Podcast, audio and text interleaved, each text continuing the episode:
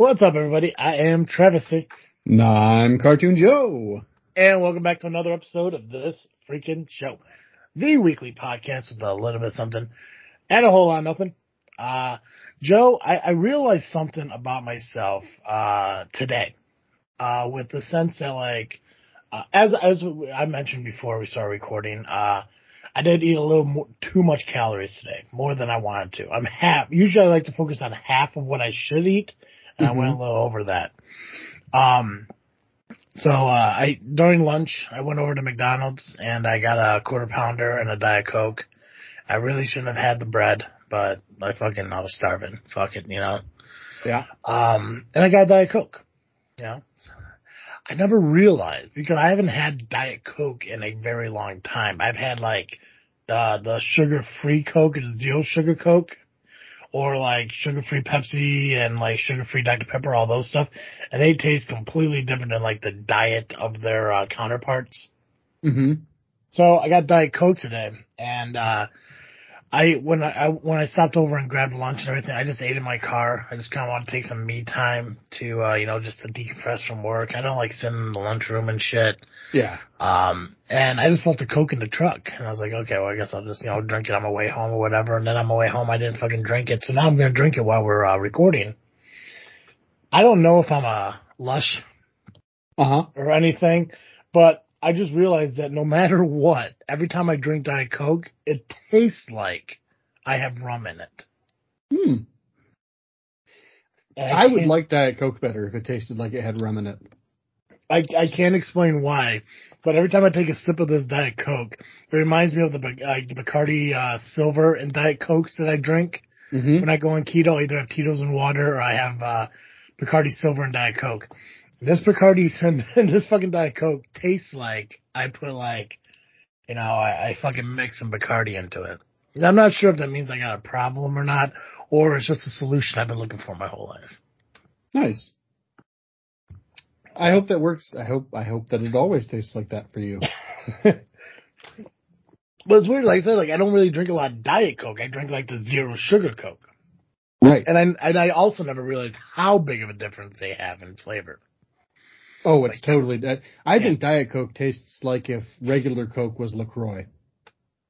Yes, that's exactly what that. That's a that's a good reference to it. Yeah, yeah. Because ever once they came out with the the Coke Zero or the zero sugar, whatever, as soon as they came out, that they should have just done away with Diet Coke. Yeah. Like, and some people love Diet Coke though. They won't drink anything else. I, I just I don't fucking get it. I don't understand it. There's and there's a group of people that uh I do want to discuss, and I actually discussed this on JFW this week. Uh, as what gave me the great idea for my uh my get your shit together topic of this week. Mm-hmm. And uh and I, if you guys are wondering why we haven't done the plugs yet, we're going to do the plugs. But I decided that we'll just do the plugs when the advertisements through the video we're going to be uh, watching along with because we're going to continue part two of the uh, mayoral can, uh, candidates. But you know, in between those advertisements, we could just do our own plugs, and I'll just you know kind of quiet the the fucking ads.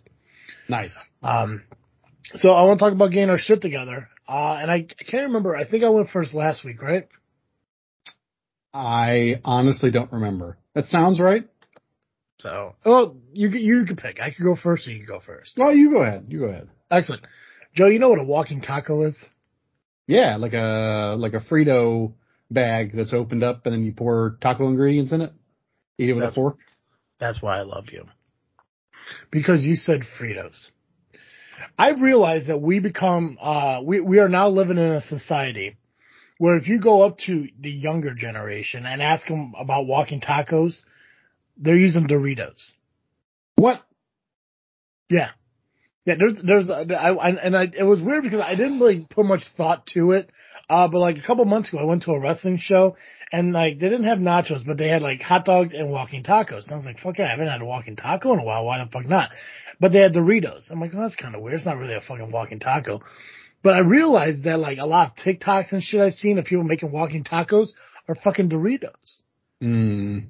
And I guess that's the fucking norm now, but that's not that's not what a walking taco is. Walking taco. Yeah, that's those are like walking nachos or something like that. That's not. Yeah. Look, kids, I was fine. I'm still fine with like gay marriage and trans people and polyamory and fucking neo pronouns and shit. But this is a bridge too far. Once you start fucking with tradition of walking tacos, that's when anarchy fucking sets in. And you know, you know who's to blame for it? And I hate to put, Ah. put blame on one fucking person, but I'm going to. Matt Gaetz. Close. Taco Bell. Ah, Taco Bell. Ah. Because I'm gonna blame, I'm gonna assume because they have these Dorito tacos now, that people just think of the norm like, oh well, you know, we'll just make walking tacos in fucking Doritos. That actually makes a lot of sense. And, you know, uh, well, I think I can speak for both of us when I say that Doritos has a large place in our hearts, Mhm. um, in terms of the amount of plaque built up in our hearts from eating Taco Bell. Oh, 100 percent. But, uh, Um, yeah. But it's just like I, I, I will not I will not accept I won't I won't order a walking taco if it's Doritos. It has to be Fritos. That's that's that's how I grew up. That's my fucking life. yeah. Well, uh, the the thing is, what people maybe don't know, and, and maybe they don't, maybe they genuinely have no idea, maybe they've never had them with Fritos. But Fritos are a really, uh, they're a really sturdy corn chip. And Mhm. they can hold up to all that taco grease. They don't get soggy. Uh, Doritos get soggy very fast. I mean, if you have a Doritos Locos taco, uh, and you, by the time you get home, it's wet enough that like you can eat it without breaking, breaking it. Yeah. You know, Yeah. It's not good walking taco material. Why would you want a soggy walking taco? You ever you ever see Gross. I, I remember the last time you've ever like been in a group of walking taco eaters or been with somebody who ordered a walking taco. But uh I was around somebody and I don't want I don't want to put them, you know, on the spot by mentioning names or not. But I saw somebody once order a walking taco, Frito, so it was right, but they crushed up the chips and made it into like a mush. I almost I, I almost stopped being friends with the person. I was like, I, I can't be here at this moment. I had to walk away for a moment, Yeah. like because I could not be there. I was like, what the what the fuck are you doing, bud? I just look, it's your money, it's your food. Eat it how Yeah. you enjoy it. No, But also, No. what No. what in God's good name is wrong with you? absolutely not. Abs- no, fuck no. and I don't care if it's your money or not. Once you fucking grab that bag from somebody, say thanks, and start crumbling up the fucking chips.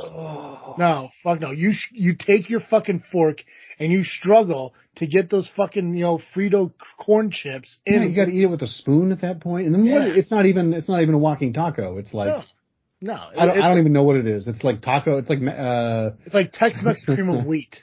yeah, I was gonna say Tex-Mex uh Tex-Mex wedding soup.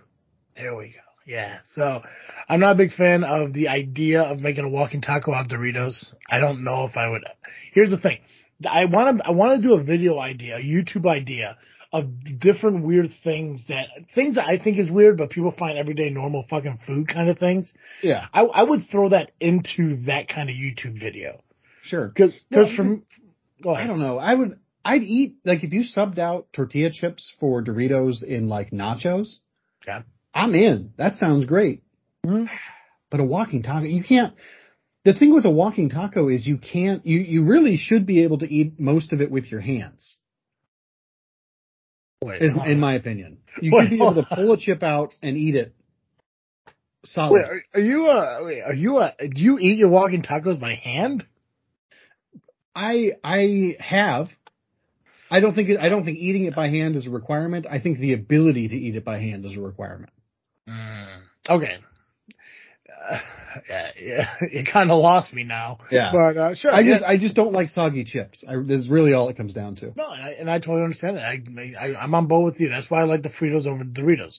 But for me, Doritos as a walking taco is in the same ballpark as ketchup on a hot dog. Yeah. Yeah. See, it's it, it's like, hey, you know, I, I I know a lot of people fucking do it, but I, I don't think it's fucking right. Yeah, it's fine for the under 12s Yes. because Yeah, your it's- palate's not developed. it's it's fine for you know the the schools systems to do because I know Doritos are cheaper than Fritos, believe it or not. Wow. But but still, I don't want it. I do not fucking want it. In fact, I want to get Fritos and make walking a walking taco for myself out of pure spite. Yeah, same. But for those of you who enjoy a walking taco and believe that Doritos is a better choice over Fritos, get your shit together. Yeah, that sounds really. I I bet I could get like veggie crumbles that taste a lot like beef, especially Mhm. after you put the taco seasoning on. And I bet I could have that. Oh fuck yeah, you could. And my wife would not like it, but she'd eat it. It'd be a game changer. I'm just a game changer. she would tolerate it because it's not beef. It's a walking taco though. Yeah, gotta gotta enjoy a walking taco. Fucking, I remember. I don't even my- know if she likes corn chips, to be honest. Ah, well, how's well? Why don't you ask her? She's, I'm sure she's right there somewhere. No, I don't know where she is, but it's fine. Oh. I'll ask her some other time. She, she's she lost. In, she's lost in the house somewhere. If she doesn't, if she doesn't like corn chips, she'll be my my topic next week. well, what what's your topic this week? My topic. So uh, we've been trying to get in shape, you and I, Yes. and uh, so I've been I've been using the Apple Fitness workouts, Fitness Plus. Um, I think it's like nine ninety nine a month, which is you know it, it's okay. It's cheaper by like a penny than than Planet Fitness. Um, but uh, and and it's great. It's you can do it at home. You got like five minute workouts, ten minute workouts, all the way up to like forty five minute workouts. Mhm. Um, I've been sticking to about 20 minutes because that seems to be my fitness level right now. I think that's a good, you know, and because you do it like so early in the morning, I think 20 minutes is a good point to be at. Yeah. So I do 20 minutes. I do a 20 minute like uh, HIIT workout or something like that, and then a 10 minute like uh, cool down meditation. So it ends up being 30 minutes. There you go. Um, but it's it's mostly you know the the cool down meditation is just stretching and then and then mindfulness, which is great. I, I mean, it's a great way to start the day. yeah. But um, uh, their app is so god awful to navigate. It doesn't like remember where I was. If uh, there's like so, I've I've it gives you the option to add workouts to your um to your plan or whatever. Mhm. But the way that the, what happens is when you add a workout, it just gets added to a list of downloads, and to get to that list, you have to scroll all the way to the bottom of the app. of course you do. Yeah. And there's no like, there's no fitness plan really. Mhm. Uh, it's just like, oh, what do you want to do today? Do you want to do, do you want to do a strength workout, a HIIT workout, uh, yoga, some, some meditation, some whatever? You know, uh, if you're doing it on your phone versus your iPad, you can, you can have it go, plan you a walk or a run or something. All great stuff. And, and every workout I've tried has been really nice. I've really enjoyed the workouts. I'm, for the most part, like the people who are doing them and it's, it's well done. But the app is so, and I don't know. They put them in order. There's like episode numbers and stuff. And so you would think that like, you'd want to start at episode one and there would be like a, a plan or a rhythm. As Yeah. far as I can tell, there's not. It doesn't lead anywhere. It's not like episode one is five minutes and episode 72 is 45 minutes. Um, it's just random. It's just like whatever they felt like fucking doing that day. And I hate it. I hate that about it. It really, really makes me mad because I just want, uh, so much of the Apple ecosystem is made so that you don't have to think about it. Like that's, that's one of the advantages of the ecosystem. And man, it is so hard. It took me like an hour this morning to decide what workout I wanted to do. So anyway, Apple, Fitness Plus, get your shit together. It's ridiculous. Right. Working out shouldn't be that fucking complicated. Not if you want people to actually do it. No, I, I agree 100%. 100%. Um, Uh, realizing it as we're talking about fitness and everything, were we supposed to record our vlog this morning? we were, we were, and I, I woke up at like, uh, a quarter after four and then fell back asleep until about five o'clock. And I, I stayed awake long enough to see whether or not you'd text me. And when you didn't, I went, yes, and went back to sleep for another half hour. I was wondering, like, when I woke up, I was like, I felt like there was something I was supposed to do today, but it's not Monday or Wednesday, so there's no work. Like, I, I can't fucking remember. And then, like, it dawned on me, I'm like, well, I know I'm supposed to do a vlog in the morning with Joe, but I'm pretty sure that's next week. And then I realized, oh, no, we're going to do it today to release it for next week. Oh, it was going to be released next week. Ah, yeah, because it's gonna be the because it's gonna be the beginning of February. Gotcha. So Well, if you want to maybe get together Monday night and shoot a vlog, I'm in. But I, I, I don't think I want to get up early enough to do it on a Tuesday. Well, Monday night I got JFW. Oh, that's right. Ah, yeah. man. Oh, we got to figure out a time. I don't know. Yeah, because the only the only times I'm free are Wednesday, Friday, Saturday, and Sunday. Gotcha. So, I could maybe do a Sunday night, yeah, or but depending on what your Wednesdays are like, maybe pound it out before you do GCL because you do G- Hmm. GCL like late at night, right? I do. It's like nine o'clock. Yeah, and all I'm looking for is like fucking twenty minutes. Gotcha. Yeah, I could hop on at like eight, Yeah, pound it out, bang it yeah. out. Fuck yeah, you know, just get that rubbed out real quick. Fuck Yeah. yeah. Yeah. Hell yeah. All right. All right. All Right? right. All right. All right. All right. Just pop on some headphones, make sure the doors are locked, fucking rub one out. Who gives a shit? Yeah. Perfect. Perfect. Excellent. Okay, so we'll do that tomorrow. We'll, we'll do. You want to do that tomorrow? Can we do that Yeah, tomorrow? that then? sounds good. Okay. We could do we'll, that. We'll commit to it tomorrow then. Perfect. Um, awesome. So, so awesome. So do some video vlogs and everything. Uh, just in general, how, how have you been doing over the past month? Be completely honest with me. Uh, like with fitness. Uh, with everything, the health, the fitness, every, everything with this journey. Be uh, Gotcha. completely honest with me. I I started out really strong. Yeah. And then uh I don't know I don't know what happened. I don't know if like my mental health just took a dive or something, but I just I got I just for like 2 weeks I have had really a, a lot of trouble getting up and and doing stuff in the morning. And then I don't know what changed, but I uh oh, I know exactly what it was. I I've been doing mostly the yoga. And it's been nice. I really enjoy it. It's it's really low impact. It's whatever. Um, but I tried to do, I tried to do too much and I did like a 30 minute yoga session instead of like a 10 minute or a 20 minute one. Yeah. And, and this is, this is where like I'm talking about fitness plus, like I, I went too far too fast because there wasn't any guidance from the app. I just kind of picked something and hoped it would work. And I got about halfway through and was like, this is the hardest thing I've ever done in my life and I can't do it anymore. And so I turned it off and I basically took two weeks off. Um, still getting up early and, and just going back to sleep or, or laying on the couch scrolling through Twitter or Facebook, which, uh, horrible for my mental health. Wait, Right? real, real quick. So, so, so the past couple weeks on Monday, Wednesday, Friday, when we've been waking up to work out, you haven't been working out. Correct. Joey, me too. Nice. I'm glad we're in I- the same boat. I shit you not, man. And, and, and I know, I know what it is for me, and it's not, it's not a mental health thing for me. Um, Yeah. so when the weather started getting cold again, Yes. and I have these shit windows in my house, and my bed is right below my bedroom window. Yep. When I wake up in like when I wake up in the morning, and stuff, I'm just, I have these bad fucking headaches because of the cold. I get that. And I thinking to myself, like, I gotta fucking rearrange my room, but there's no way to rearrange my room because one wall's a whole fucking closet, one wall has the bathroom door on it. You know, I could put it on the other wall, but then it'll just look all fucking weird because that wall has the door on it. So it's like I'm Mm. kind of stuck in this point. So Right. I mean, like, so for like the last couple of weeks and everything, like I, I get up, I text you, I fucking lay there, try to get my fucking bearings together, and then I, I get up and I, I I'm, I'm doing a little bit of stretching and stuff because I do feel my back kind of going out, but like as far Yeah. as the workouts and everything, so far fucking behind. Yeah. Like I, uh, I- I do the same thing. I wake up, I text you back, and then I'd like, I, I might go sit on the couch, and then the cat will jump in my lap, and I'm like, well, I guess I'm here till the cat leaves. Can I, can we, can we make a promise today?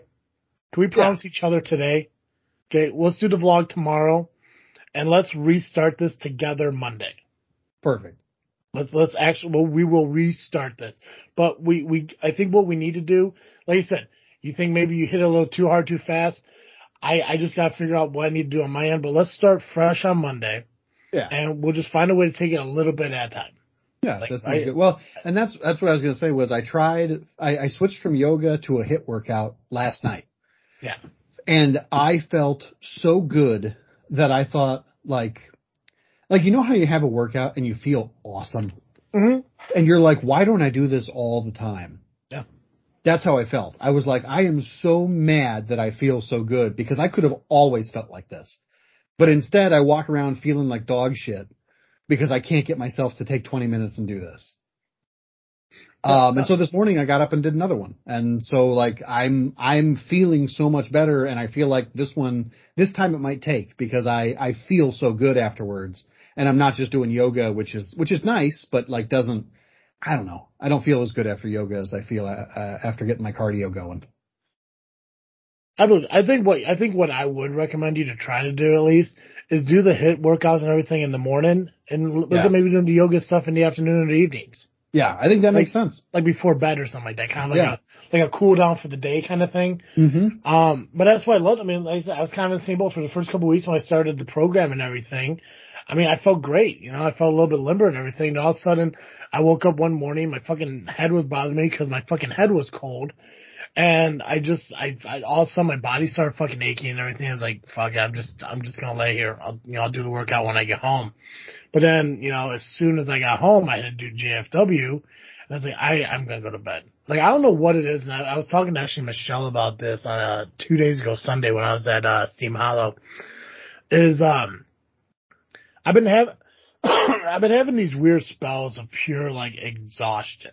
Yeah. Like, like I would wake up like in the morning, normal time, no alarm or anything, just wake up, do some stuff, and all of a sudden I'm just fucking tired again.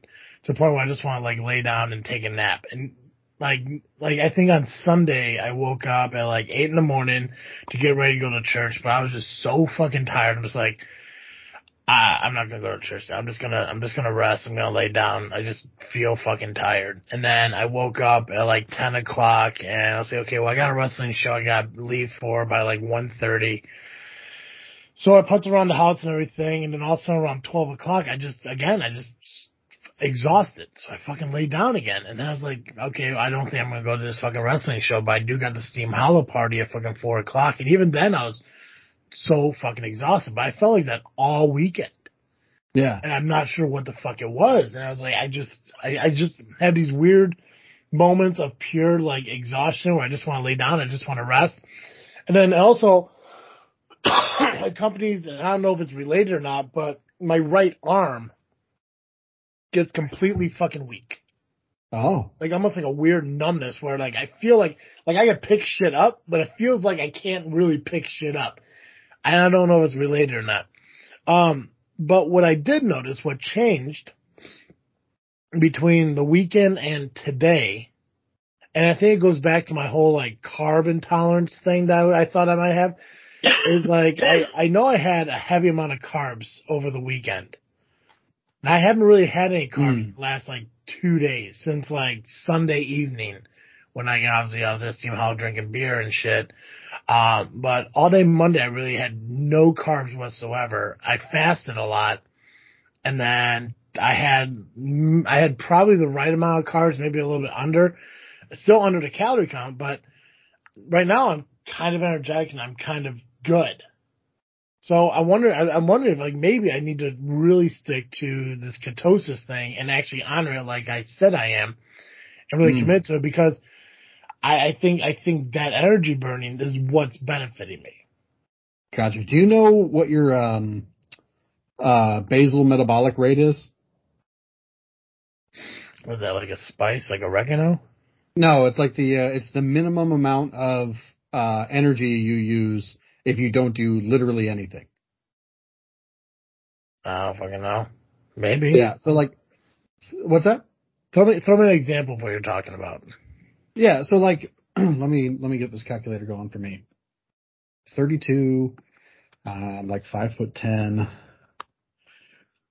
and let's say 245 pounds. I think I'm down to which I'm happy about. Yeah, so like if I didn't do anything, if I literally just laid in bed and all I did was breathe all day, I would need 2,068 calories to stay 245 pounds. That's, that's like the amount of energy it takes to think, to breathe, to pump my heart, uh, to, to not literally waste away and die. Okay. Um, if you aren't at least eating an amount of calories equal to your basal metabolic rate, your body will go into a type of starvation mode where you're not going to lose weight and that could explain your exhaustion. Uh, So like if you're trying to hit 3600 calories a day, like that, if that's your maximum and then you're only hitting 1800, but like you actually need a thousand or 3000 to be able to like think, that could be why you're exhausted. You should be like either like right at it or just above it if you want to lose weight. Yeah, so this says I should have 3,000 calories a day. Yeah. And today I ate, uh, 2,100. Gotcha. Hmm. Yeah. I feel fine though. I mean, right Nice. now I feel good. But here's the thing, and, and this is what I was trying to look at to like, like I was watching like some videos on some guy, and we really do gotta get back into this watch along. But um, Yeah. Yeah. uh, he says so. So so fat. So a pound of fat in a day is 3,500 calories. Right. So you you you eat 3,500 calories in a day, you're gonna gain a pound, and you can lose Well, that. that's if you eat. So if you eat 3,500 calories over your basal met, over what you use. Yeah, yeah. Let me Yeah. let's see if I can find the video real quick. Um, because I was just, I mean, I, I I found this guy on TikTok because that's the generation I choose to live in. Um, and I just love everything. Like, I'm trying to like listen to like more of what this guy's saying because I mean, a lot of his shit makes sense. And he's also very motivational in his own little way too. I, I just, I know I need to do better. And I know like I haven't been committed to that in the last couple of weeks. And it just, I actually feel pretty good. I'm not alone here. Um, Yeah. Same, honestly. I was like, man, he's getting up and he's doing these workouts and I'm just fucking sleeping on the couch with a cat on my lap. Yeah, no, I was, dude, I feel the same way. I'm like, I'm like, yeah, I feel guilty for fucking just, I'm like, I'm like, cause I literally, I wake up, text you, now I'm just like, I, I can't fucking work out today. That's why, like, and it, it started around the time I told you that, like, I think I might start working out in the afternoons. It might be benefit, more beneficial for me. Yeah. Yeah. Um, that makes sense. But uh like I said, I mean, like I I, I want to commit to this. I want us to keep each other accountable because I think that's what's going to help us. Um, we're just like I said, I just I'd like to get back into it and do it. Oh, here it is. natural resting metabolic rate is. lets you know how many calories you need to eat to stay stable. Lets you know how Oh, many calories you need Yeah. to exist and stay stable. What would happen, tell me, if Casey, who needs 2,200 calories a day, if Casey eats 4,000 calories a day, how many extra calories will he get? 1,800. Do you know how many calories equal a pound of fat on the body? Fucking look at this, Joe. It's like you watched this video. There's some math you may want to write down tonight. It's 3,500 calories equal one pound.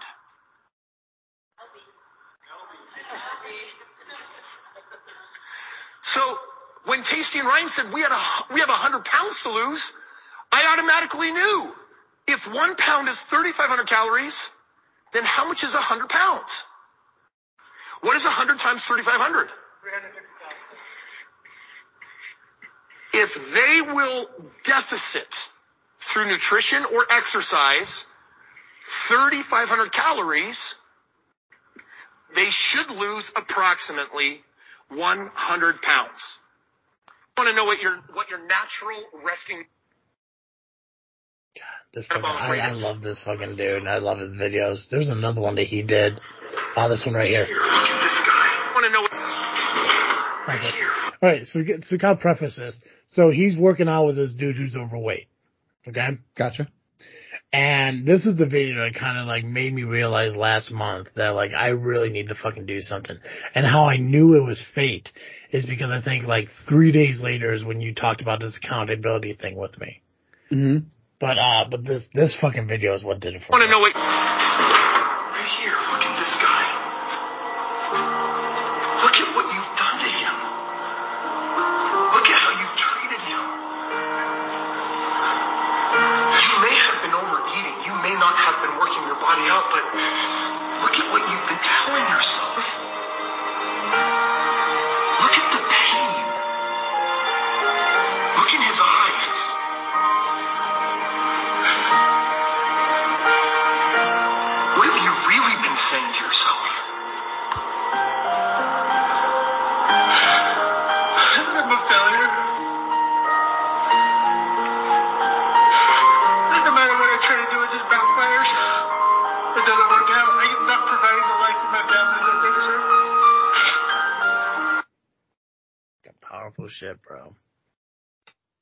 the dude's right. It's like, you know, like when, when, when you sit there and you do nothing but overeat, not work out, not do anything, and you all of a sudden you're not seeing results and everything. It's like you're just doing it to your fucking self. Yeah. But that's why that's why I'm I'm I, I really want to get my I really want to kick myself in the ass and get refocused. And that's why I say like I want to do this vlog tomorrow. And I want I'm gonna re I'm you keep continuing what you're doing. I'm re kicking starting myself on Monday. Um, as far as like the workouts, I'm starting the whole program all over again and shit like that. And I'm still to continue to wake up Monday and Friday in the morning. And regardless, I'm to be up and I'm to try to get through this shit. Cause, uh, we do got, I, I, I got to do better. I'm not to say we, I got to do better. Yeah. I, I mean, we is fine. I'm, I got to do better too. But. All right. So you ready to, uh, see, uh, yeah. Let's do it. Okay, so if you guys uh, haven't checked out last week's episode, uh, we started looking through the um, uh, the mayor, the Chicago mayor uh, debates that uh, happened uh, almost two weeks ago, because I believe the elections is next month. Yeah. Uh, oh, is it already next month? Dang. Actually, it might be like in the next couple weeks because when they did this, they said that the election was in a month, and that actually might be February. Um, see if I can find it here. Yeah, February 28th. So at the end of February, they're going to do the elections for uh, Chicago. Now, I don't live in Chicago, so the, the mayor election isn't going to be my mayor. But like Joe mentioned last week, the mayor of Chicago, Chicago's going to pretty much reflect the entire state. Um, so it is interesting to see how people's perspectives are on certain um, uh, topics. Uh, last week they talked about it was both. They, we they got through two questions because there's nine candidates. Each had uh, 45 seconds to respond to the question. Both were pertaining to crime. The first one was about civilian protection. The second, I believe, was business and vendors. Uh, yeah, we were talking, yeah, crime and safety and then crime and safety specifically related to, uh, people getting robbed in the mornings. Yes. So, uh, uh, so far, you and I are both in agreement that uh, Cook County Commissioner Brandon Johnson is the uh, best candidate. Yeah, and uh, so we're doing a we're doing a ranking system um, of the top three best answers that we think it is individually. Um, and the top one person gets three points, the second person gets two points, and the third person gets one point. And then at the very end of all this, because it's probably going to be a three, maybe a four episode series, uh, depending on how long we get through this. Like I said, we, we're 18 minutes into a 128 or an hour and 28 minute, uh, uh, campaign. So we got another hour and 10 minutes to go. Woo! Yeah, we only did 18 minutes last, last week. I think the show is still like an hour and a half. So, all right. Well, so hopefully, gonna, hopefully these uh the next topics won't be as contentious feeling. yeah, I won't feel so strongly. Yeah, so I don't know what I don't know what the topics are. I don't know how many there are going to be. So it's going to be a surprise to both of us. But uh yeah, we'll uh we'll dive back in here and everything, and this should be where we left off. So if Joe, you're ready, I can uh, press play and we can get going. I'm ready. Distributed so that they can okay. be where they need to be at the right time. Thank you. And now Kam Buckner will be answering right. this next question first, and it is coming. Joey, you hear that okay? Young yeah, people in Chicago have faced a lot of trauma, gun violence, a global pandemic, and learning loss because of that. Schools across the country are seeing an uptick in disruptive behaviors. Teachers report some younger students are two grades behind socially in school. The U.S. Surgeon General says our youth is facing unprecedented mental health challenges. So the question is, what is your plan to address youth mental health? Kam Buckner first. Uh, well, thank you for that question, Judy. The pandemic did not break us it revealed to us what was already broken about us, about our systems, uh, about our processes, and about the things that we find important. Our young people have been left behind, and we know that there uh, is a real epidemic in this city um, of mental health crises going on. Uh, I believe in the treatment, not trauma model, uh, and I also have rolled out a very comprehensive mental health plan. I'm one of the only people on this stage to have done so that talks directly and making sure that our young people have the ability to get resources. I talk about opening up 20 clinics. I talk about making sure that four of those clinics are 24 hours, 365 days a year so we can meet people where they are and make sure that we are giving people the proper tools that they need to deal with the issues that are addressing them. All right, thank you. Willie Wilson, same question. well, I, I believe you have to take the young young people and making sure that uh, they'll they'll they'll understand they got to make a living. Start by education, putting trade, teaching them business and things like that to give them something to do. And and a lot of young people don't want necessarily a job; they want economic empowerment that they love to do. A lot of people won't be on the street if they had something that they love to do and they could be in their own particular business and things of that nature. You know, so I think we got to take a whole look at it. I would run it like I run my, my business. Chicago has got to change its outlook and run it like you run a business because Chicago is a business. All right. Thank you. Just out of curiosity, anything about that related to mental health? Not a, well, I'll give them, I'll, I will give him economic empowerment. That, that could potentially, uh, if, if you're, if you are making money doing something you love, so you're, you're not, you're not going hungry. You're able to pay for having a shelter over your head. You can pay for having clothes on your, you know, shoes on your feet, pants on your legs. Um, you know, and you like it. It's fulfilling. Uh, that, that does go a long way in, in improving people's mental health. Um, but I, the rest of it, not so much. Yeah. It, it's just, it, it's, it's not, I mean, I don't, obviously I think Kam Buckner did a lot better to answer the question with, uh, the, uh, the, um, uh, what's the word? Clinics. Oh, Yeah. man, more clinics, especially 24 hour, 24 7, 365 ones. This dude just sounded like he said like, hey, if we do this, then we should solve this. But it has nothing to do with like the mental health. It's just like, if we do this, then it should help mental health. Yeah. It's like, it's like me saying, hey, Joe, Yeah. you got a problem with mental health sometimes? I do. You, uh, do you like ice cream? I love ice cream. I'm gonna open up an ice cream shop down the road from you. That should help. Nice. You know what I'll do is I'll eat so much of that and then just feel like shit. Yeah, I know. He definitely, for me, anyways, it didn't seem like he really answered the question. He just kind of like, we, we just need to get more people into business. Yeah. It's like, cool.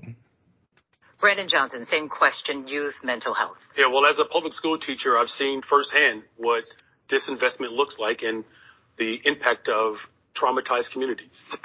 when Paul Vallas was in charge of public schools, he further stratified our school district, leaving our schools without the necessary support that they that they need. And so that's why the treatment not trauma movement is supporting my candidacy to make sure that we actually have frontline workers to respond to the crises. We also have to reopen our mental health clinics. Look, I've had a brother who died from untreated trauma and he was unhoused. Under my administration, we're going to have better support for not just our young people, but for our communities as a whole to deal with the untreated trauma that unfortunately past administrations have neglected. Okay. I won't. All right. Thank you. Paul Vallas, 45 seconds. Well, Dr. Johnson continues to confuse me with other superintendents. Look, this is what we need to do. We spend $30,000 per child in the Chicago Public Schools. Only 60% of the money finds its way into the local schools, into the local classrooms. The bottom line is we've got to really significantly reduce the size of the central office, decentralize the district, push the money down to local school levels. We've got to open all of our campuses and invite community-based organizations, healthcare services, mental health services onto the campuses so that the campuses can be open through the dinner hour on weekends, over the summer, during the holidays so the kids are engaged. And we've got to create work study, high school work study opportunities for these children so they can get engaged. Every city agency, department, contractor, vendor who has a contract with the city could create those jobs. Those are the things we need to do. Okay, thank you. Youth mental health. Lori Lightfoot. Well, look, our young people were traumatized before the pandemic, and that got exacerbated during the pandemic, which is why we increased funding for mental health across our city sevenfold. We are now serving 60,000 people a year, and when I came to office, we were serving 2,500. We are um, making sure for the first time ever that we're Did she really just say, before I got to office, 2,500 people. Now that I'm here, 60,000. Yeah. Excellent. I'm glad you heard that too. I wasn't, I was like, wow, that's, Right? that's a huge increase. I'm sure she, I'm sure she meant it in like, uh, like she opened up the program to help the people that definitely needed it that wasn't getting it. But what it just sounded like was with me in office, the, the, the number of mental health need, the, the number of people who needed help with mental health went 20 times higher. Yeah. so I think for me, anyways, the way she worded that very poorly. Mm-hmm.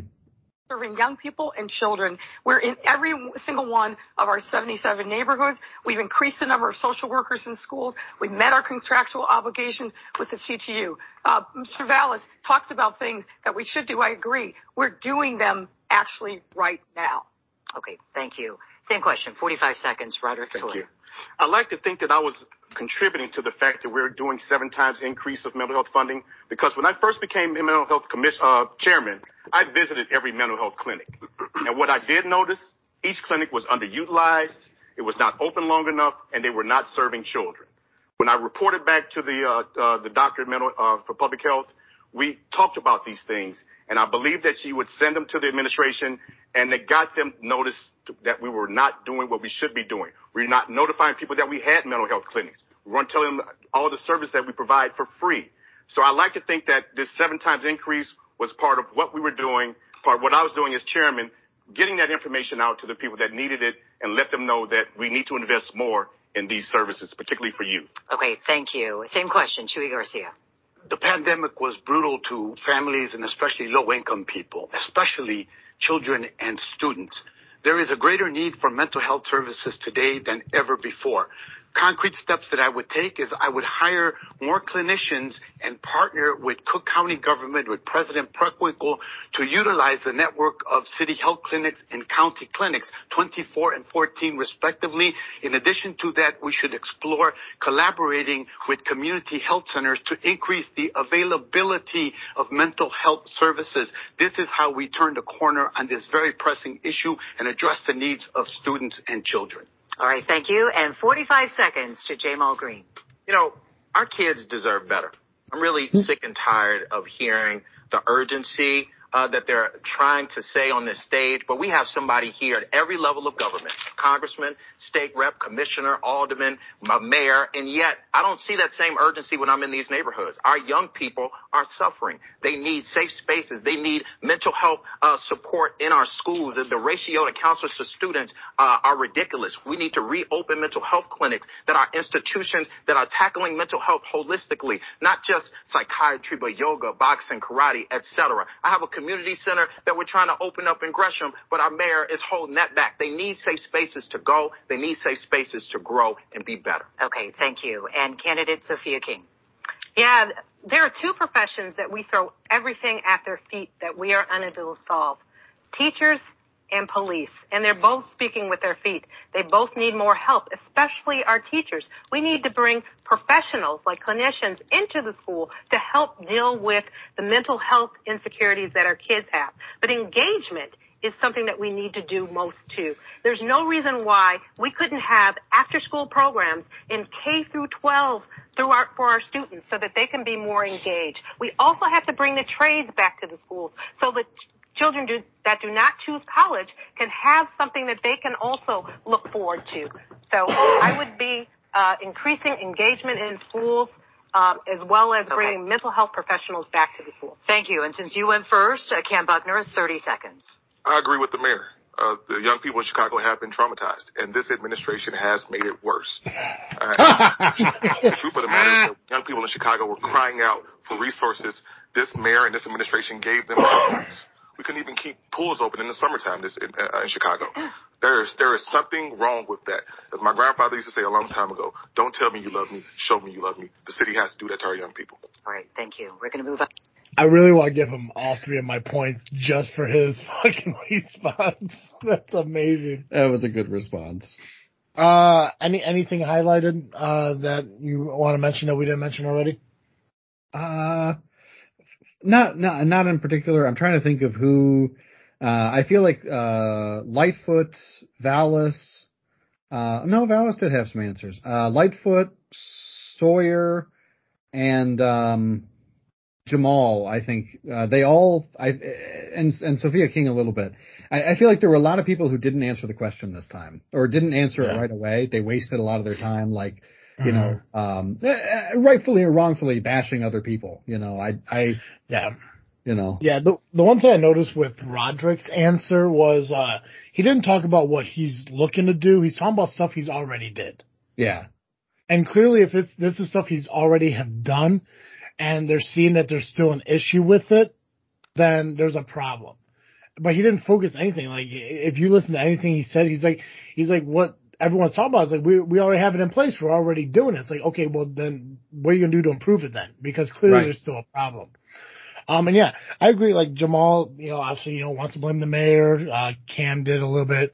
Uh, so for me, uh, I gave one point to Kam Buckner because, like I said, I, I do like the idea of you know opening more clinics, especially 24 hour ones, year round and everything. I'm giving one point to him. Uh, I'm going to give two points to Paul Velas, uh, Vallas because I just felt like he did kind of deep dive into the school system a lot more, and probably that probably has to do with the fact that Brandon Johnson attacked him about the school uh, issue. Uh, but I think he kind of like went a little bit more in depth in like what his plan was.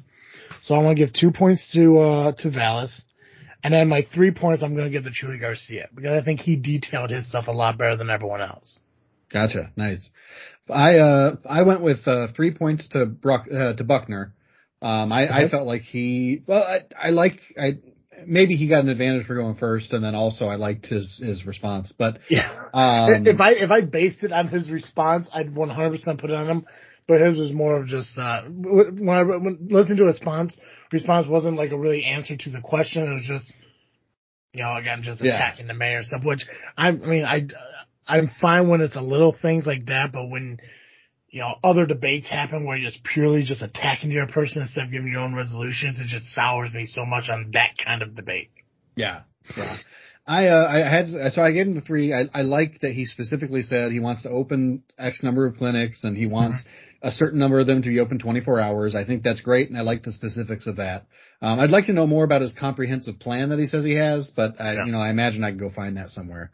Um, I gave one point to Johnson for basically, you know, he's he's. It sounds like he and and and Buckner are kind of in the same space in terms of Yeah. treatment, not trauma, more mental health clinics, better support for people. Um, I realize it's not specifics, but like that's okay. I'm I'm you know.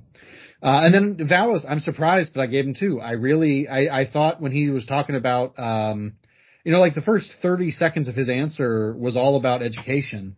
And I wasn't into that. I really kind of hate, you know, like you really aren't answering the question. But then he gets Yeah. into, you know, we want to invite these services onto campus, which I'm like, you don't, you don't necessarily need a mental health clinic if you can get the service that you need without ever leaving school you know, and then talking about, you know, providing meals from basically breakfast through dinner, uh, have been, being available for people to get food over the summer and over the weekends. Like that, there's a huge problem with food insecurity.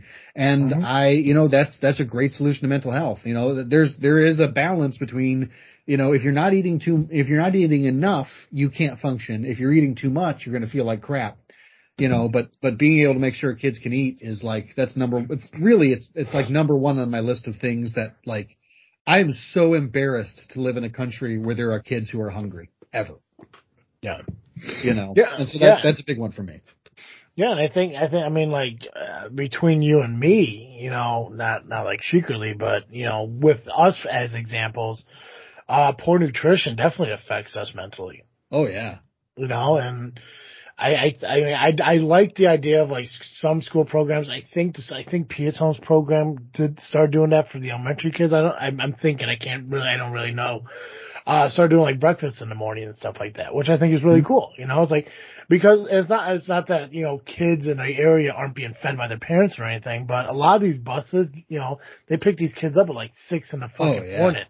Mm-hmm. You know, so unless they're getting up way early in the morning to eat some breakfast, get cleaned up and go, usually just getting up, getting cleaned up, packing a lunch and hanging out and everything. So I think the idea, I know, I know college, or not college, but Chicago schools, I know they're really big on the breakfasts, like they offer the breakfasts to the students and the lunches and stuff like that. I think that's a great idea. Uh, Mhm. even like in some of these, uh, community centers and stuff to offer uh, meals and shit too. Not so much like a soup kitchen for like the homeless, but something where kids could go and get like, you know, like a peanut butter and jelly sandwich and a bag of chips and an apple and a banana and some juice and shit like that. That So we offer- tacos made properly. well, yeah, with Fritos. Eaten by hand or with a spoon, however you want to be, you know? So, um, yeah, no, I, honestly, yeah, Paul, Paul Val's kind of surprised me. I didn't think I was going to give him any fucking points. I was like, yeah, same. dude kind of sold me on it though. I mean, like he, he, he kind of responded to what was said about him, and he did it in a, in a decent manner. Yeah, but I do like, you know, I, I know we got to move on. I liked Chuy's answer because it felt very practical. You know, if you're, if you can, if you, if you can utilize the, the community health centers you already have, then you don't have to build new ones or reopen new ones. That's great. Uh, and I also like uh, Ja'Mal's, um, I, I, like the idea of attacking this holistically, of, of giving, you know, uh, there's, that's a huge problem with kids not having a places to be you know, um, especially, you know, I think last year there was a, there was a shooting over a Millennial Park or Millennium Park and, um, uh, they banned kids from being there from like six o'clock in the evening on just as like a way to try and solve this. And, uh, the problem is, is that like kids, you can't, there's nowhere you can be anymore without spending money yeah. as a kid. You know, the library maybe, the mall, but like how are you going to get to a mall if you live in the city? There's not any malls in the city. You know, it's, it's very hard to have, so having, having places for kids to go, that makes sense to me. And if you can have it be a, you know, a boxing, yoga, community center, awesome. I'm in. But, uh, you know, I just, he, he, yeah, he, he lost points for me with his like, uh, attacking the mayor and then like not really having specifics until the very end. Yeah, it's just it, it's like you said. I mean, like I'm sure they got community centers in the areas that you know they would are looking to build new ones, but realistically, it'd probably be more cost effective for the taxpayer to maybe rehab what's there instead of you know just rebuilding something brand new. Right. You know, so. Right, let's move on to the next question. I bet, I bet you there's gonna be a fucking YouTube ad right here. Has to do that to our young people. All right, thank you. We're going to move on to our next round right here. Our next question will be answered first by Willie Wilson here, and it is coming from our Craig. Craig. Access to transportation is what we're talking about here. In some communities, residents need to take two or more buses to either get to school or jobs or to the doctor's office. Others are very concerned about their own public safety when they're on the CTA. If people cannot rely on public transportation to get to the school or jobs or to see their doctor, these are significant barriers to opportunity. How would you remove these barriers so that people can reasonably get from one place to another? well, you got to take the handcuffs well, off the trains and put them on the criminals. I'm just so glad Willie Wilson's the first one to answer because it literally, it literally is all uphill from here. Right. Oh, yeah. I'm ready to pay attention. I can just now. imagine. I can just imagine saying like, well, you know, if you want to solve the transportation problem, just get rid of all public transportation. Right. Yeah, I can picture him saying that. Right? Do we really need trains? we need these Ubers. You have to take them. Make sure you put armed security on the CTA bus, all hold on, yeah. You gotta hire more police officers and get them on board. You gotta stop playing politics so much. You, you, you, look, this particular administration now, she feels safe, the mayor often feels safe, and, and the people's afraid. If you got 91 police officers guiding her, what, what about the people? All right? You should look at if you really care about people's safety. You got to look at everything. You got to cut the budget okay. the right way and make it work. And that is your time. Thank you. And to Brandon Johnson next. Yeah, look, it's very clear that the public transportation system here in Chicago is unsafe and unreliable. You know, my family, we rely upon the public transportation system, and we can tell you firsthand what it's like to sit and have to wait. And that has a lot to do with the fact that we have the same old tired politics that continues to leave families behind. The truth of the matter is, if you have a transportation system that, that the workers don't feel safe, the riders don't feel safe, it means we have to make sure that we're providing critical investments to be a real world class city, you have to have a transportation system that works for everyone. I've done it as a Cook County commissioner, collaborating with PACE and Metra. CTA refused to come to the table. As mayor of Chicago, the CTA will be at the table. We have a better transportation system under my administration. Okay, thank you. And Paul Vallas. Look, whether it's access, maintenance, or for that matter, cleanliness, the CTA has failed across the board and it needs new leadership. But bear in mind that the ridership right now per day is down about half a million. Don't blame it on COVID. Blame it on crime. Blame it on the perception that the CTA is unsafe. The fare box is now 18%. 18% of the operating budget, which means when COVID is over, when the COVID money is over, they're going to be facing a, catastrophic budget deficit. Your at the, end of solutions. the, at the end of the day, public safety on the CTA has to be a top priority.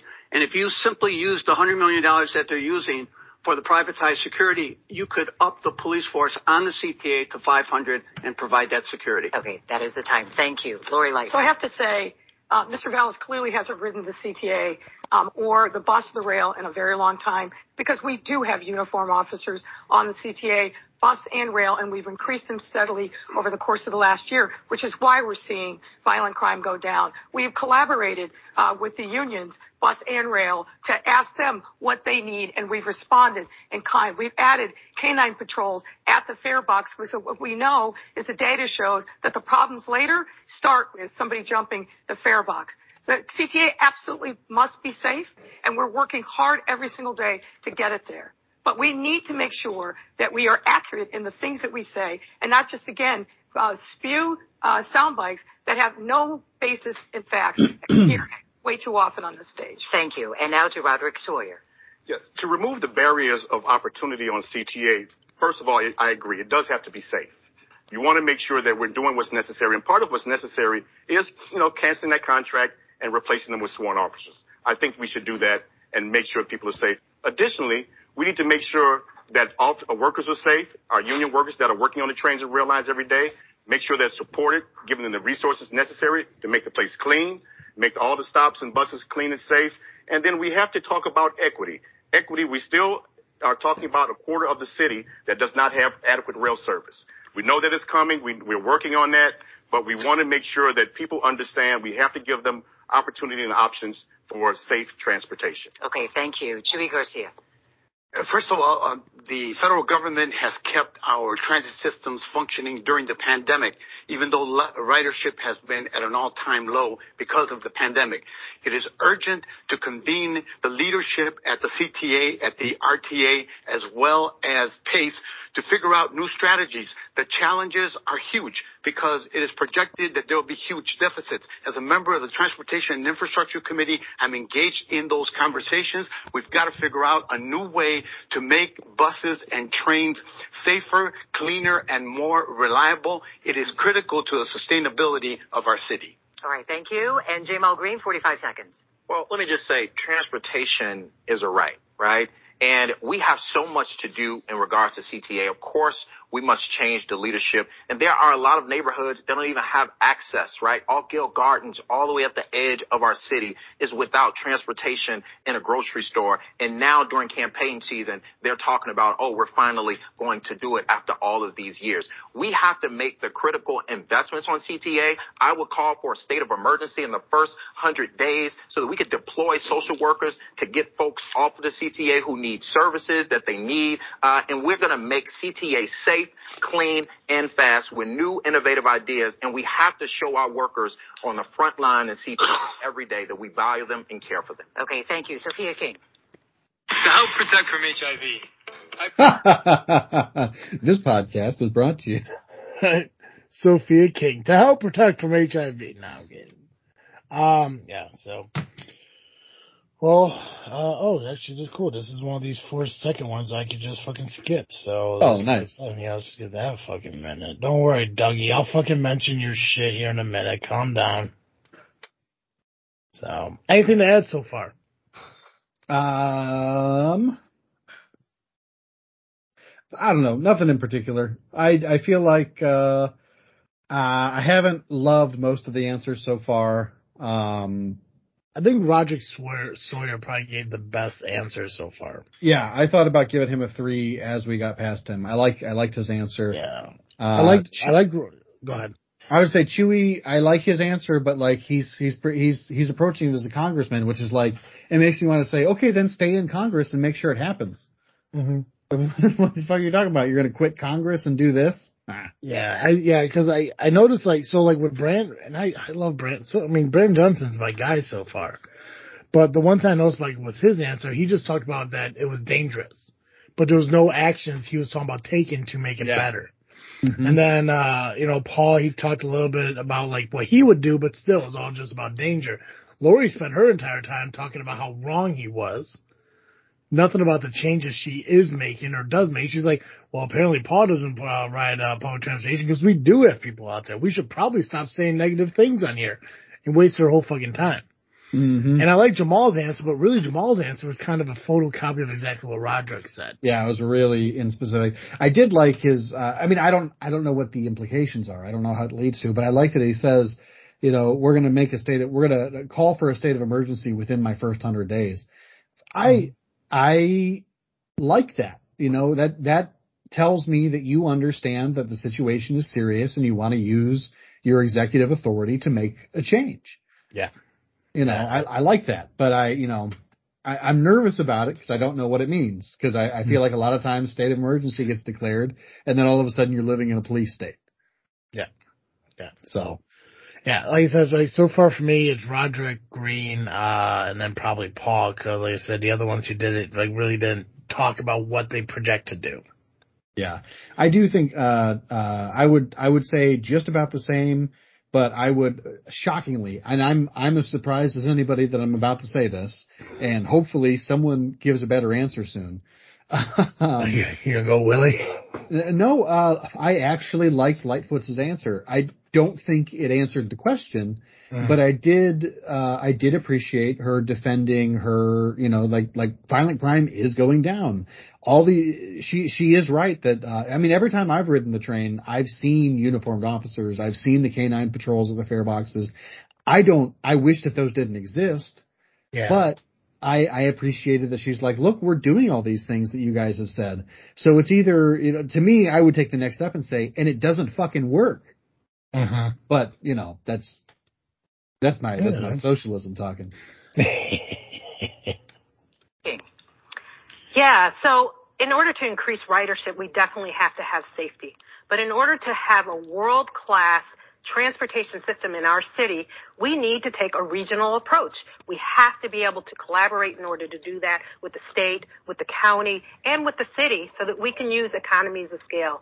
I had uh, residents in Bronzeville where the CTA was trying to shut down the 43rd Street bus on a Sunday.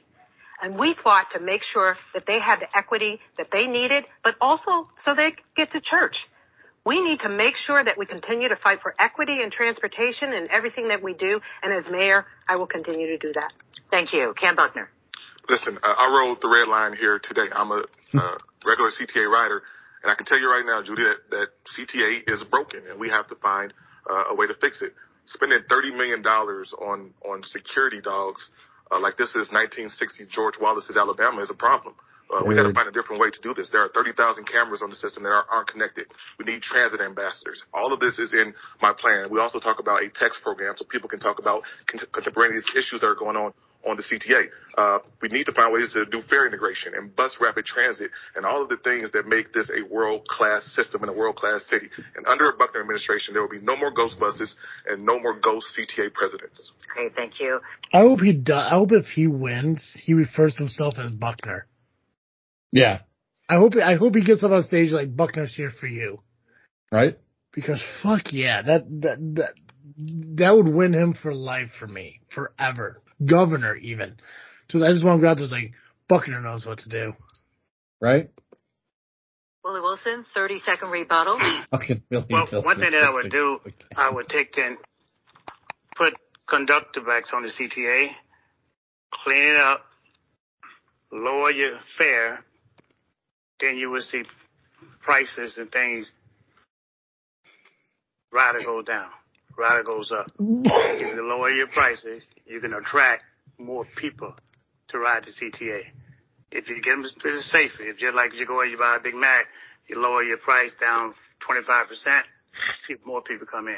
Okay. Thank you. he, did he just talk about lowering prices of Big Macs? Yep. God, this fucking kid. First I, time, first time around, well, we need safer, uh, travel. Second time around, cheaper. I, uh, I, oh, I feel a little gross saying this, but like, I wish he was the vice president right now. Just because, like, the idea of Biden and Willie Wilson both, like, barely making it through their sentences is so funny to me. I would just, I would just love to see those two sit across from each other and have a contest and seeing who can stay awake the longest. Because this fucking dude, this fucking dude just looks like he's tired. He sounds like he's falling asleep at the podium. Yeah, he's just like, cause like you see his eyes are getting like really heavy. He's like, listen, I only just gotta, you know, just gotta increase the business and, uh, you know, gotta, gotta, gotta get kids into schools and get them into the education and, uh, what? Yep. Uh, so, uh, so for me, uh, I gave three points to Buckner. I think he crushed it. Same. Uh, he absolutely did very well. Uh, I gave two points to Sawyer and, uh, I gave one point to, uh, Ja'Mal. Nice. I gave, uh, I gave two points to Johnson, one point to Sawyer. Awesome. Two points to Johnson. One point to Sawyer. And did you, you say? Oh, I'm sorry. I jumped in with the, yeah, I gave three to, to Buckner. Okay, cool. One, two, three. That's what I thought he said, but I didn't want to mark it until it was confirmed. So, Yep. Yep, yep. okay, awesome. Cool. Well, let's see what the next question is here. Well, we're about an hour, five minutes on this episode. You want to try to get through one more? Yeah, I think one more would be good. Okay, cool. Our next question goes to Brandon Johnson first here, and once again, Enrique Rodriguez. We have all witnessed how Chicago has welcomed with open arms thousands of migrants from the Texas border. And uh, we have also seen how the city continues to struggle to provide the care that they need. Now, in addition to that, some residents in Woodlawn express opposition to a potential shelter site. Uh, today, uh, we learned that the legislation assigned $20 million for this effort. However, the governor also made it clear that as of February 1st, there will not be any more funding for this. So I want to ask you, how will you get the money to continue caring for these migrants in a responsible, human way without affecting the resources that are needed for local residents? Did you know that? That, uh, No. Pritzker canceled? I didn't know that either. That's, uh, that's borderline shocking to me. Oh, alright, well, uh, well, let's see what, God, what do you think Willie's gonna say? Well, if we, uh, if we put him in, if we put him into the work programs and get him, uh, employed and then the jobs and everything. Yeah. It's either that or it's, uh, uh, um, well, I got two million dollars. I'll give him right now. Vote for me. He's done. I don't know why he's from the South in this accent. I can't do his accent. It's so, I don't know, so mumbly. All you gotta do is just pretend you're tired. That's, that's my secret. I'm always tired. like, like a stoned out foghorn leghorn. That's the problem is I'm just not, I'm not stoned enough or foghorn right. leghorn enough. Brandon Johnson. Yeah, well, thank you for the question. First of all, let me just correct. Paul Vallas called me Dr. Johnson, which increased my student loans by $100,000. but th- let's just be clear about this, though. We are seeing a sick culture of states across this country that are using real lives as a political football. And that's why I'm committed to making sure that we are collaborating with the state, the federal government, the county government to provide the necessary support for the families who are who are seeking safety here. But we also have to make sure that those who are here who want and need those investments that we're not pitting communities against one another. Under my administration, we can protect those who are here while also encouraging folks who want support and safety that we can provide that for the families who are seeking support Okay. um, in the city of Chicago. Paul Vallas, Well, 45 uh, seconds. you know, the first thing is to stop baiting other governors and start grandstanding. I mean, you can't basically grandstand and say we're a sanctuary city, we're inviting everybody in, and then not have a plan to, for dealing with people when they do come in. Our approach during the Chicago public school years that Gary Chico and I were basically operating the schools was to really accept children, regardless of who they were, where their background was, support their families if they needed it, extend all the services in kind of a natural way without having press conferences and without basically making them the focus. So it's, we can comfortably integrate individuals who come back into the city. But when you're grandstanding, you're promoting, and you're going into communities and suddenly just dictating to them that you're going to provide these shelters, you know, we have to have a plan, first of all, and we have to integrate them into the services. That's your time. And Lori Lightfoot. I think I just heard Paul Vallas say that we should not call out racist, xenophobic practices of governors like Greg Abbott who are treating migrants like freight. Well, that may be your idea of a welcoming city. It's not my idea. And it's not the idea of people uh, across the city who understand that we've got to stand up and live our values every single day. And that's exactly what we've been doing. And the 20 million. Did, did you get that from what he said? I did, but also, uh, well, I, she's, she's reading more into it than, than what he said. But yeah, I mean, I, I, I hear what she's hearing and I, I mostly agree with her, but I also don't think like, this isn't the venue, man. Tell me what you're going to do. Tell me what you're going to do. I don't give a shit. Paul Vallas is nobody. He's not yeah. the mayor right now. I don't even think he's currently the superintendent of CPS. So like, he has no power to do anything. He's not currently doing anything. So you don't have to talk about, like, it's just embarrassing. It's just embarrassing. Yeah. See, I think I hate. I, sorry, I just I hate debate. Yeah. I'm with you. We talked about this last time. I hate yeah. the idea. Debates should be on the merits of ideas, but the problem is, is that debates in this country, the way they work, is on vibes. And mm-hmm. so what you want to do is prove that your vibes are right and your opponent's vibes are wrong. And fuck that. Tell me yeah. what you're gonna do. Yeah. See, I got the exact opposite expression from uh from Paul, like because I didn't think he was talking about the governors who sent migrants here to make them look good in their own state. I thought he was talking about like J.B. Pritzker not parading them out like he is a hero, just to look like a hero, just to do like uh like an integrity move of just mm. hey let's let's get this figured out without trying to you know, uh, put it onto like, you know, you know, mass media and stuff like that. I can see that perspective. That's, yeah, that's fair. Yeah. I, I, yeah. Yeah. Well, and that's, it's, it's, so I feel like the, you know, your, your, uh, DeSantis and Abbott are both grandstanding by sending the migrants to these sanctuary cities. I believe I that. Like I do response, believe that. I don't want you to think I don't. Yeah, I, yeah, yeah. No, no, I, I agree. And, and what I, what I heard from Vallas was the, the response from, uh, Lightfoot, uh, and, and then sort of in response to Johnson, the way that he's talking about it. Mm-hmm. Um, you know, and Pritzker too. I, I, mean, I'm sure, you know, there's, there are a lot of, a lot of governors, uh, from, from blue states who are, uh, sort of, uh, rebut grandstanding. You know, they're, they're, yeah. they're trying to grandstand in, in reverse. And I agree. That's, that's bullshit. Mm-hmm. They shouldn't be doing that. And I, I will say, I mean, Vallas has good points for me. I like the fact that he's just like, let's stop talking about it and start doing things. Yeah, it, it, it sucks when like uh when you know you start using people as pawns. Yeah, I'm I'm both on both sides. You know, DeSantis and uh Abbott and all them. Like, like we are sending them out of our state into the blue states because they're the ones that want to take care of them. Wrong way of doing it. 100% wrong way of doing it. And then your other side, you know, when like, you know, you want to take prisoners, like, you know, hey, bring them in here. Awesome. But just leave it at that. You don't say like, we're going to do this because you're not willing to do it, but look what we're doing. Look and keep, yeah. you know, and, you know, to get the, to get a recognition as if you're like their savior and shit.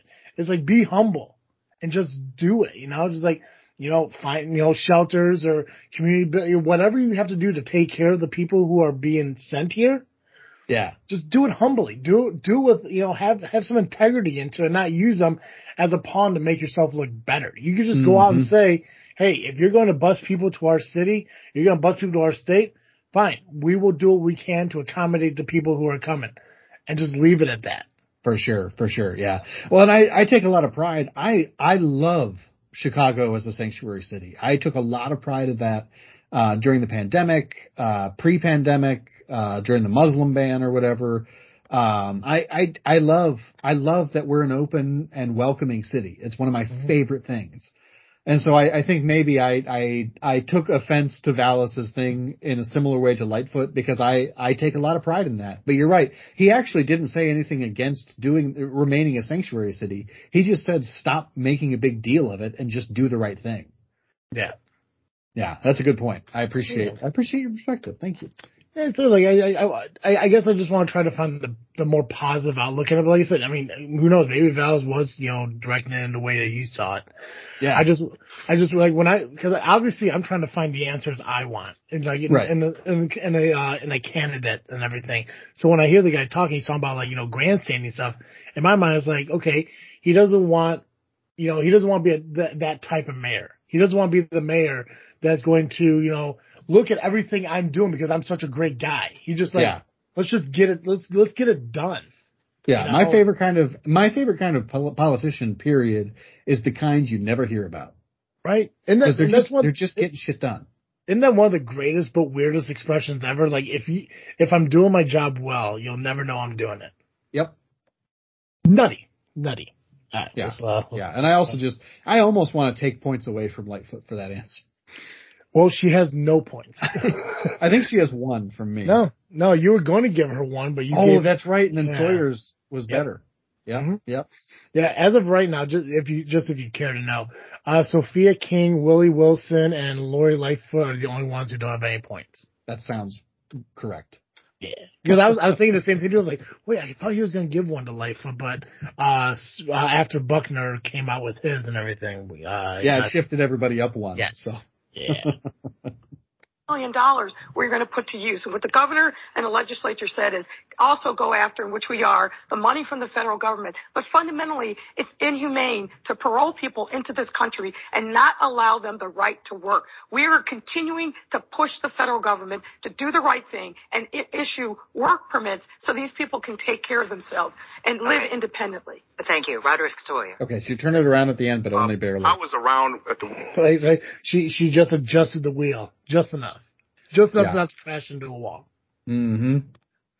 Woodlawn opposition, and the, the Woodlawn residents felt that there was no engagement with them. That's really what they felt. It's not as if they wanted I'm not sure if I talked over, but this is Roderick Sawyer. Just saying. Thank you.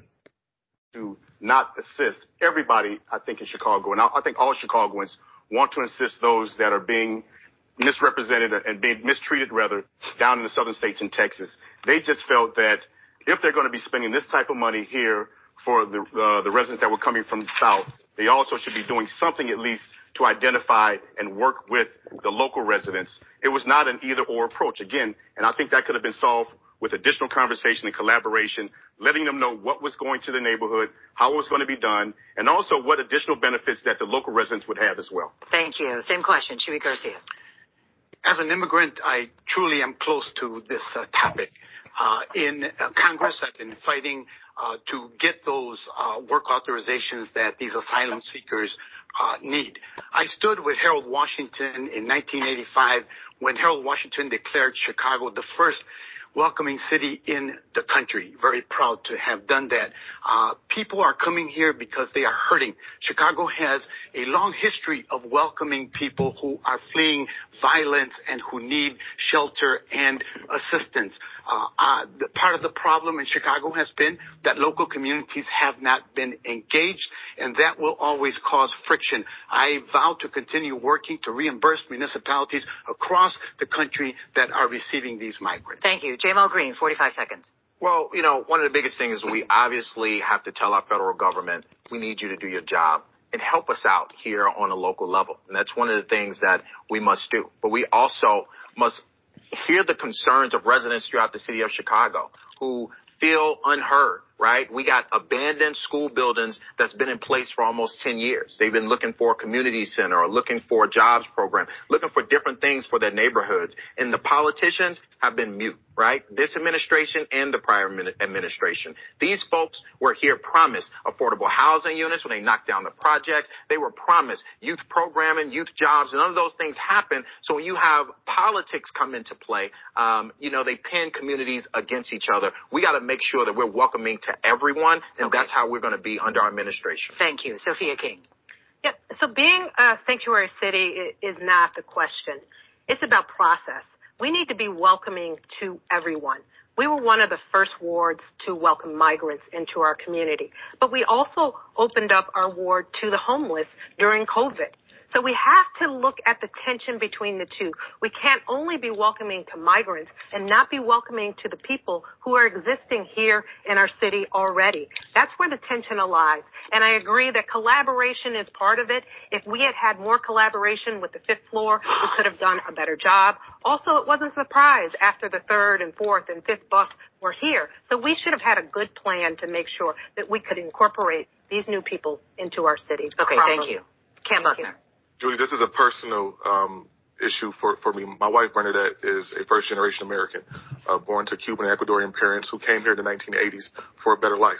Uh, and so as we have these conversations about being a welcoming city, we can't just be a welcoming city in theory. We have to be one in practice, uh, as I've heard from my colleagues here, uh, both for the folks who are here and have been here and for the people uh, who are coming. Listen, we have to ramp up our permanent supportive housing uh, programs for these people.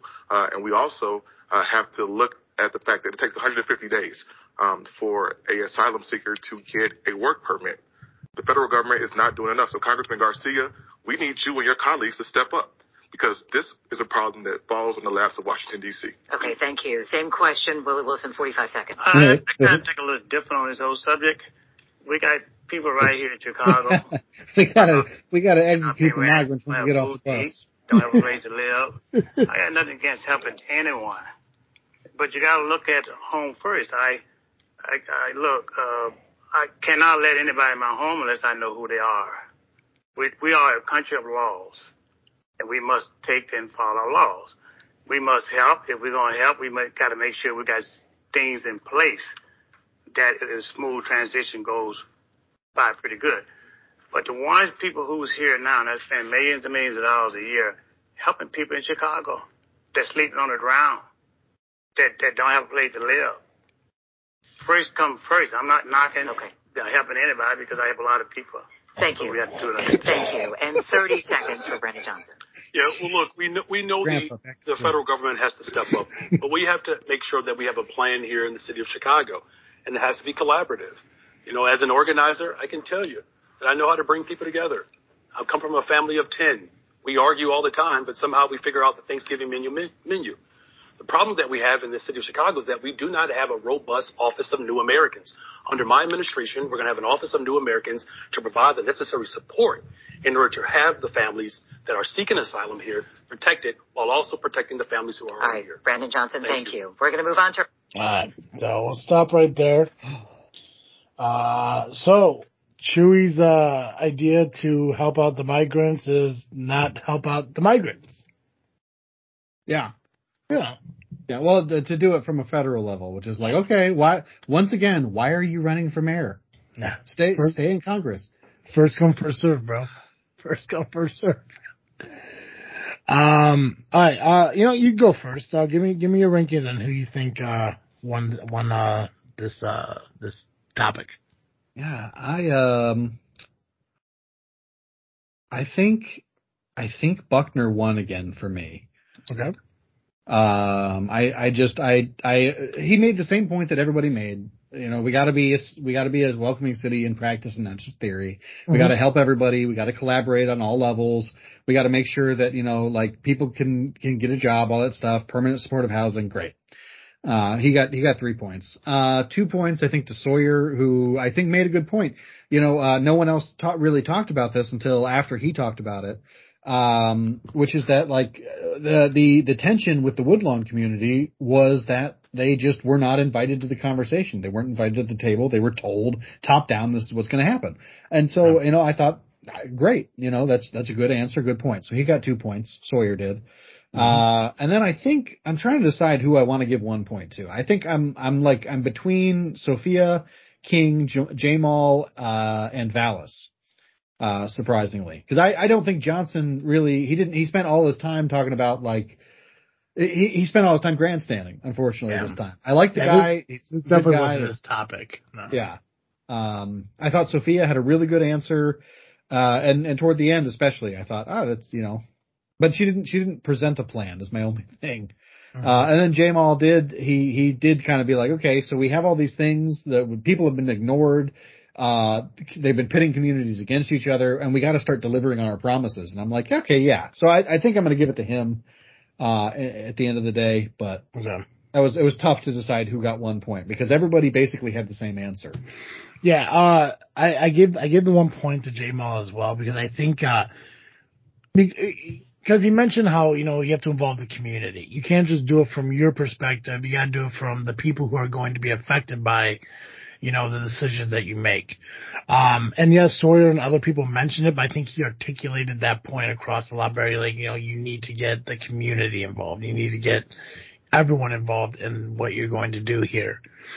Uh, I gave, uh, two points to Buckner. I think, uh, I think he did a fantastic job. Uh, I think he's really coming, uh, he's been hitting it hard. Um, Mm-hmm. like I said, like I honestly I thought fucking Brandon Johnson was gonna be my runaway guy, but he's kind of faltered off a, just a little bit. He's not way Same. far behind. Uh, three, I'm gonna give it to Chuy.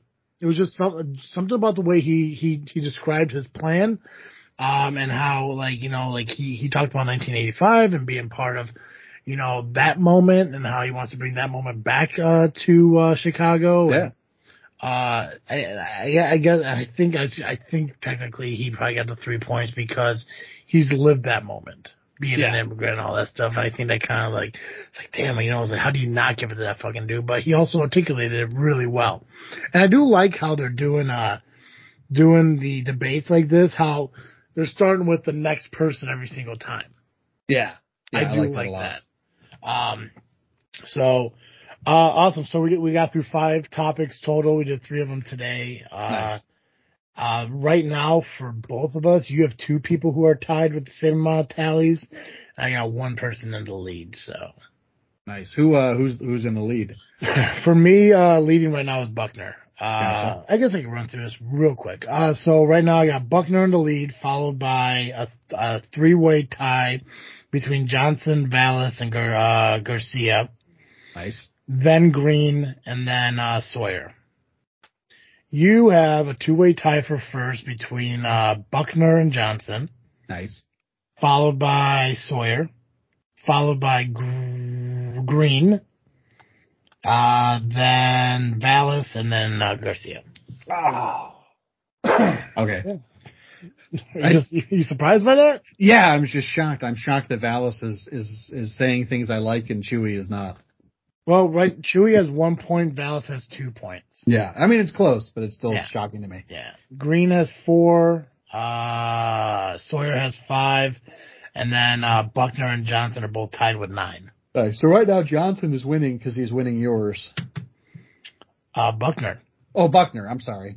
I Buckner. Buckner. Yeah. Uh, for me, Buckner has nine. That's right. Johnson, Johnson and Vallas and Garcia are all tied with five.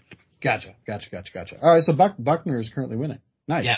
So we're we're about halfway through right now. We're 43 minutes into an hour and 28. So maybe maybe two more episodes. At least we get Yeah. it done before the election happens. Nice. Um, and guys, we're doing this for you. So I hope you are, uh, you know, encouraged to listen to this as we're doing it, just hear our perspectives and everything. And if you have anything you want to, you know, put your two cents in on this, please comment, uh, either on our Facebook page, uh, you know, whatever, or you can comment right on Podbean if you listen to our show from there.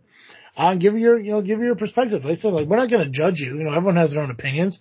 Perfect Mhm. example was, uh, Vallas's, uh, statement and how me and Joe saw from two different angles. Mm-hmm. Mm-hmm. so uh make sure make sure you know you do uh and you know you know if you live in Illinois, if you live in the Chicago area, take an interest in this and I hope you are enjoying what we're doing here because this is fun. I would like to do more of these down the line. Uh but in the meantime, uh Joe, what are you freaking thinking about? Uh, honestly, I I am freaking thinking about how much I enjoyed working out the last two workouts. Okay. It's shocking to me. I did not. I didn't think that I would like it as much as I have. So I'm hoping that it keeps me motivated. Nice. Yeah. What about you? What are you freaking thinking about? Uh, I, I'm gonna I'm gonna go along with you and talk about health. Uh, health. Uh, you know, I, I took the last month and a half of uh, 2022 to prepare myself for 2023. I just think like even though I was doing the physical motions, I wasn't mentally doing it. Mm-hmm. Um, and I think, uh, like I said, like the last couple of weeks haven't been like the absolute greatest. I am still kind of being cautious about the food intake and everything. Not so much about the workout, but I am excited to actually, you know, kickstart the workout and everything. And I know these vlogs are going to motivate me a lot more, obviously, but, um, I just got to figure out a way to, I guess, properly eat and get a good rhythm in like fasting and everything. Like I can't, you know, cause like every time I try to do these fastings, I'm either fasting for 16 hours, everything goes well, but then all of a sudden I fucking accidentally snack on something without realizing it at like seven o'clock at night. It's like, well, fuck, if I start my, you know, fast right now, I'm not going to be able to eat until, you know, fucking like 11 or noon the next day and all this other shit. You know, it's like, because I, I want to commit to an actual fast. So even Yeah. if I get home and I, I do like a podcast and I run downstairs like Cooper out and I eat a piece of string cheese, for me, that's instantly restarting the whole fast. That's, that's what the fast is. So it's, it's about finding a way to make sure I'm eating within the window. I gotta stay consistent on the 816 fast. I, I do want to incorporate some 24 hour fast into it. Like I said, I did a 22 and a half hour, no, I'm sorry. I did a 23 and a half hour fast today. I, I, I got my Nice. times wrong and I ended it just 30 minutes early, which I'm like, God damn it, but, um, I, I did it and it was doable. For, I mean, like, I was honestly surprisingly doable. I was like, I didn't think I'd, I think it would just kill me to try to do some of that, but now I know I can do it. And now I know the best time to do it is for Monday. Um, so I think I'm going to try to start incorporating that. So I'm going to do the 816s Tuesday through Sunday. I'm going to do the 24 on Monday. Um, because that's the one day where like I'll get up, you know, do the exercise, get to work, uh, you know, get home, do the wrestling podcast, get it set up, go to bed, wake up the next day. And I could easily do the workout in the morning, eat a protein shake, and then that's it. My fast is over, you know, my fast starts, you know, whatever time that is, you know, whatever it is. Um, because I do believe fasting does help me, and I do believe fasting helps a lot of people. Um, I think fasting is what helps me, you know, actually maybe rebuild my energy. Like I said, I didn't really fast that much over the weekend. Wasn't really Gotcha. that, wasn't careful about it. And I instantly fell into exhaustion mode. Hmm. After doing, after doing the fasting for the last few days, like I said, I'm kind of more awake and alert. So, um, it, it's, I guess it's going to be trial and error, tinkering with things, try to get everything right. I gotta get some better snack foods like celery and stuff like that. I remember doing keto in 18 and my biggest snack was like cream cheese and celery. Nice. That Fucking- sounds delicious. Dude, cream cheese was my fucking thing. There would be times where like my snack, like not even, I'm sorry, not my snack, but like my snack dinner-ish, like when I would get home from work, would just be like five, six pieces of fucking ham, an eight ounce block of cream cheese, and some pickle spears. And I just made some fucking pickle roll-ups and shit as I sat at the dinner table. Hell yeah. And I was like, this is my fucking dinner. You know what I mean? The fat content from the cream cheese. I'm getting the uh, protein content from the ham. Pickles aren't really that much. It's just a few calories of it. But it was, I fucking love those so much. And it pisses me off that I accidentally got bread and butter pickles, so I can't enjoy something like that, but it's whatever. Um, but it's all about trial and error and getting to a point where I know what I'm capable of doing and actually doing it. You know, I want to be back to what I was in 2018, uh, but without the necessity of having a girlfriend to do it for. Um, and like I said, I want, I'm, I'm restarting the DP program, even though I did the first couple weeks and blew it off. I'm just restarting it from scratch. So I'm starting week one of 13 all over again on Monday. And, uh, if for some reason, I'm just going to be honest with you, Joe, if for some reason I see myself falling off on the morning thing again, and I just can't do it, I may have to switch to afternoons and evenings and work out then. Um, Yeah, I, I think, understand. I think winter, it's, it's just something about winter where I just don't want to get out of bed. Um, Oh, if this it. was, if this was summer, it'd probably be a whole different fucking story. But, uh, I'm definitely gonna do my best to do the fight. like I said, 515 is the ideal time for me to wake up and do this because these programs take somewhere between 45 and 50 minutes and I want to make sure I have enough time to shower and stuff like that too. So, um, so, uh, yeah, so we're going to, we're going to do the vlog tomorrow. That's what we agreed on, right? Tomorrow Yep. evening? Yep. Okay. So we're going to do the vlog tomorrow. We also got to work, uh, you know, we also got to take a little bit of time and figure out, uh, when we are going to do the food, uh, vlog, or the food, uh, uh, the food video. I know we mentioned a date. I just can't remember what the date was. Mm-hmm. But uh, we also got a plan to do that and everything because we uh, obviously are trying to build our YouTube channel. We're still getting subscribers and uh, comments and views on all our videos. Uh, I just had a comment from a guy who uh, mentioned to us that our our ca- camera's a little bit shaky, which we understood that. That's why we're looking at getting gimbals so we can avoid that kind of uh, issue in the future. So I enjoyed the feedback and the comments everyone's getting. Like I said, we're doing uh, pretty well with uh, you know responding back to comments, you know, as soon as we can because you know people are going to take the time out of their day to respond to uh to a uh, video. I would love to take time out and show them that we appreciate by responding back. So make sure you guys are following our YouTube channel, FreakNet Studios. All you do is search FreakNet Studios and it'll show up. Check out all of our amazing videos. Subscribe, hit the notification bell. also, make sure you are subscribed to our podcast, which is released weekly on iTunes, Google Podcast, Spotify, and Podbean just by searching this freaking show. And of course, our social media, uh, Facebook, Instagram, and Twitter just by searching again this freaking show. And also, you can follow FreakNet Studios on uh, Instagram and Facebook because I would get more pictures out on there. We're gonna do more picture stuff. Mm, hmm But guys, I appreciate you listening. Uh, fuck, almost forgot. CarterComics.com. Save 10% by using the uh, promo code FREAKNET, F-R-E-A-K-N-E-T. See, Doug, I got it at the last minute there. You owe me money. Uh, Joe, that's all I got. So as always, I am Travis Day. And I'm Cartoon Joe. And thank you for listening to another episode of this freaking show. I'm out.